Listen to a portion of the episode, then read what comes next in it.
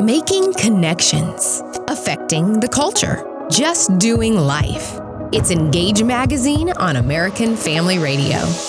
I had one of the most, uh, what I think would be a life changing experiences. Uh, last weekend, I got an opportunity to go to Washington, D.C.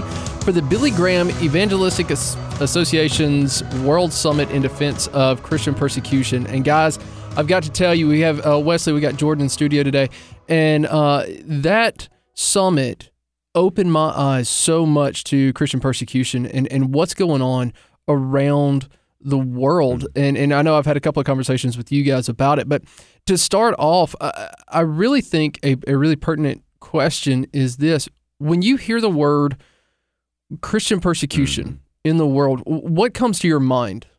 the stories in Acts, I think of uh, you know martyrs of you know Stephen and Mm-hmm. Polycarp. I guess Polycarp wasn't Acts, but you know Paul and all of those. Um, that's I guess iconic when it when it uh, in reference to uh, Christian persecution.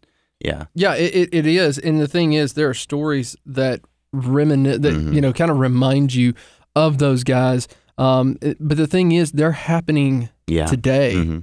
And I think, and, and this is the, the kind of the heart of what I want to get to today.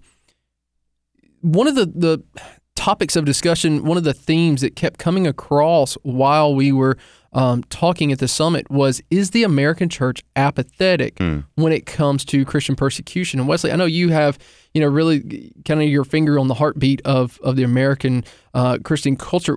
Do you think the American church is apathetic, or do you think it's just we don't know? Well, um, that's a hard question because there's so many different um, areas there, and you, there's then there's other discussions to be had on, you know, whether that person really is a Christian or not. Because it's hard to be a Christian, Yeah. be ap- uh, you know, apathetic toward uh, Christian Mhm. persecution. So, um, I guess in general, generally speaking, I think we um, have a. I mean, with all the other organizations and ministries out there that are focused on that, such as the um, um, Martyr, Voice of the Martyrs. Voice of the Martyrs, go. and there's a handful, uh, Open Doors USA, a couple other places like that. I don't know. You know, that's a really good question. But the thing is, Yeah. we, and this is why I wanted to bring this up. Engage, we talk Mhm. about persecution sure. regularly, and we have our Orange Letter campaign. Yeah. Well, Uh, I, I- you know, to answer your question, now that I thought about it, took me a I I'll, I'll be honest, that Yeah. was my fault. I didn't prep Wesley for no, that question. No, no, no, that's okay. Oh, after thinking about it for just a second, you know, I think it's hard, even in our, in our best effort, to put ourselves in that type Mm. atmosphere. We can talk Yeah. about it, and it's important we talk about it, and we can support ministries like Voice of the Martyrs. We can write our Orange Letter campaigns, but even in you know, even Peter said himself, "Look, there's no chance I'm going to deny you." You know, right, You right. know what and, I mean? now here's the thing: we've mentioned the Orange Letter twice. Tell tell our listener what what the Orange Letter is. The Orange Letter campaign is a project that we do try to do once a year. We've already done once, and we're going to try to do it this upcoming year, where we have the opportunity to partners with partner with E3 Partners, Mhm. which is a ministry that uh, has a um, uh, a connection with the persecuted Christians in in third world countries, and so we pick a different location each year, and we write letters. And we call them the Orange Letter Campaign. Explain a little bit about that, why we call it the yeah, Orange yeah. Letter So Campaign. uh, if you'll remember, a couple years ago, ISIS marched out twenty. Uh, it was actually twenty Coptic Christians, and there was one um, other person, um, and marched them out in orange jumpsuits and and just slaughtered them all in on video, and then released the video. What was interesting, the last guy, the twenty first, was not a Christian, um, but they gave him the chance to to basically say uh, an Islamic creed, and he said, "I can't." Mhm. their God is now my God Wow. after he saw their faith. Um, and so 21 Christians were killed that day. So that's that's why we call that's it why the it's Orange, Letter. Right. campaign. We stand in solidarity with these men who gave their lives. so go to faith. engagemagazine.net, check out, uh, on, you can go to the search bar, click and type in Orange Letter, Orange Mm-hmm. Letter campaign, and it'll pull up. We got several articles. We've even got testimonies of, of those. We, uh, we have first person testimonies, men who have uh, experienced persecution firsthand. But it brings up a question. We cover this once a year primarily. Now, we, we talk about it throughout the year, but we spend one week out of the year really focused on it. And one of the questions that I've gotten from from listeners and from from readers is how can we keep up with um, with these stories? How can we hear stories? Because let's face it, these stories are not going to be covered on Fox, Right. on CNN, on things like that. So I, I can, uh, I think we can just kind of go around and, and tell where we do this. But one of the things that I follow is AFA's news service, One News Now.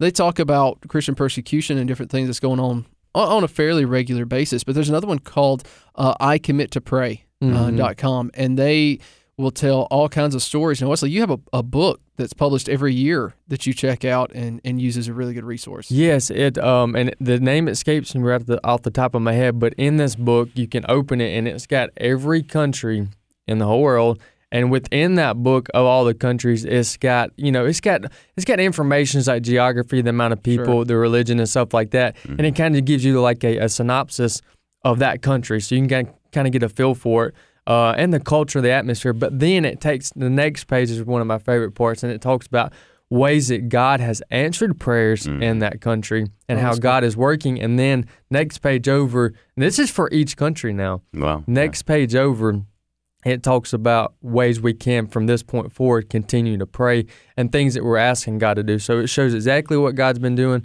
over a certain amount of years. I think they I think they redo their up I think they update their book every I think uh, it's two years, isn't it? every, every three to five years, two Okay. years, something like that. But I'm gonna while we're talking here, I'm gonna look up the name of that because we need to know the name. Yeah, of that book. absolutely, Mhm, and yeah. uh, and we'll also put that on our uh, podcast show notes. So engagemagazine.net slash podcast. You can always find that out. You know, there's a couple of other ones. Persecution.org. I think um, it's either .org or .com, but that's a, a great resource. Open Doors, uh, the Bill, uh, Samaritan's Purse. They keep up with these stories as well. So there's a ton of resources, and we'll link all of those in the show notes.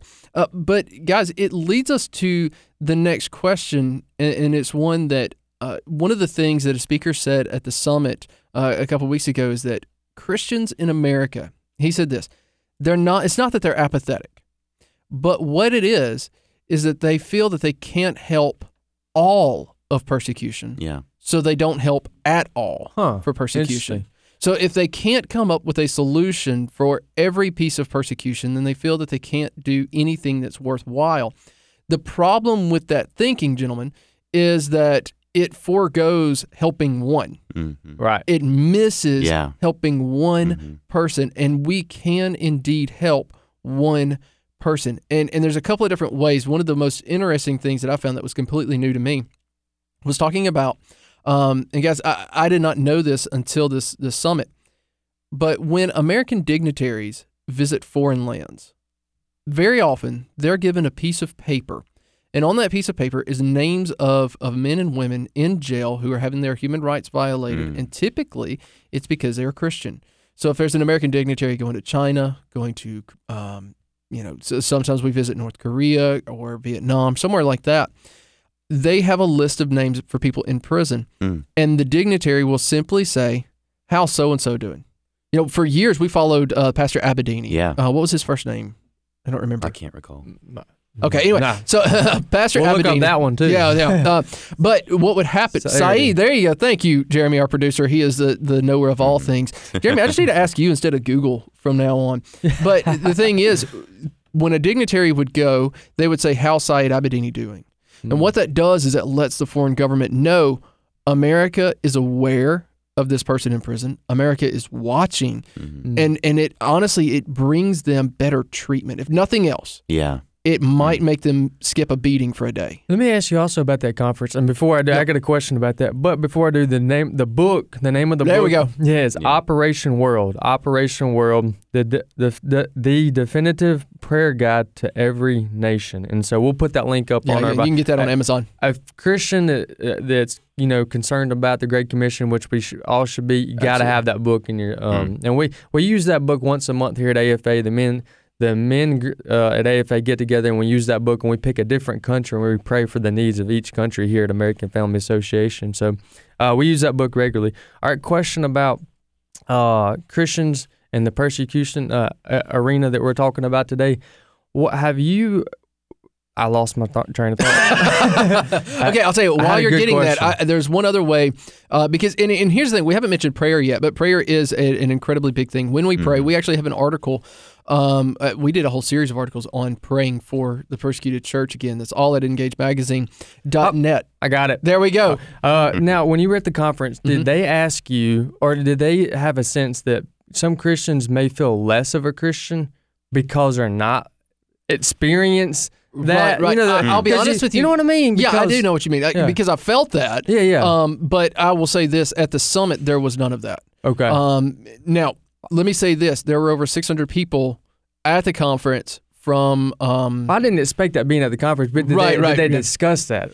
you know, they really didn't, and I think part of the reason they didn't discuss it was because the vast majority of people there had experienced persecution. Okay. Well, there you Um, go. Yeah, I, I got a chance to interview um, a pastor i- originally from Russia. He moved to Uzbekistan to preach the gospel and to plant churches, and he was in jail for four years. Yeah. Um, I got an opportunity to meet and talk with a um, um, a lady who was born in Germany, married in Germany. Her and her husband moved to Turkey to plant a church. Her husband was murdered Mm. um, and uh, while he was presenting the gospel to a group of young men. And what was amazing to me is she said she asked their daughter. They have two daughters. Uh, one had already, I think, moved away, um, and their youngest was thirteen. And she asked her, "Okay, do you want to take your father's body back to Germany, or do you want to bury him here in Turkey?" Mm. And she said, "Mom, Dad gave his life for Christ here. He loved the people of Turkey. Right. We don't have a choice. We have to bury Wow. him here." Wow. Yeah. Wow. And not only did they bury him there, but the family's going back to Turkey to plant more churches. hmm Is it? I mean, so it's not a question of uh, you're a, are you a lesser Christian Sure, because sure. you don't. Yeah. But I do think the question is, okay, if you don't experience persecution, how do you handle the responsibility and the freedom? Because you have a, an opportunity to serve Christians who are being persecuted. We're going to talk a lot more with this uh, with Steve Crampton in our next segment. You're not going to want to miss that. But here's the thing before we even come back from the break, pray for the persecuted Christians across the world. And if you want to know more, if you want to know how to serve, you can always find out more information at engagemagazine.net. We'll see you in a few minutes.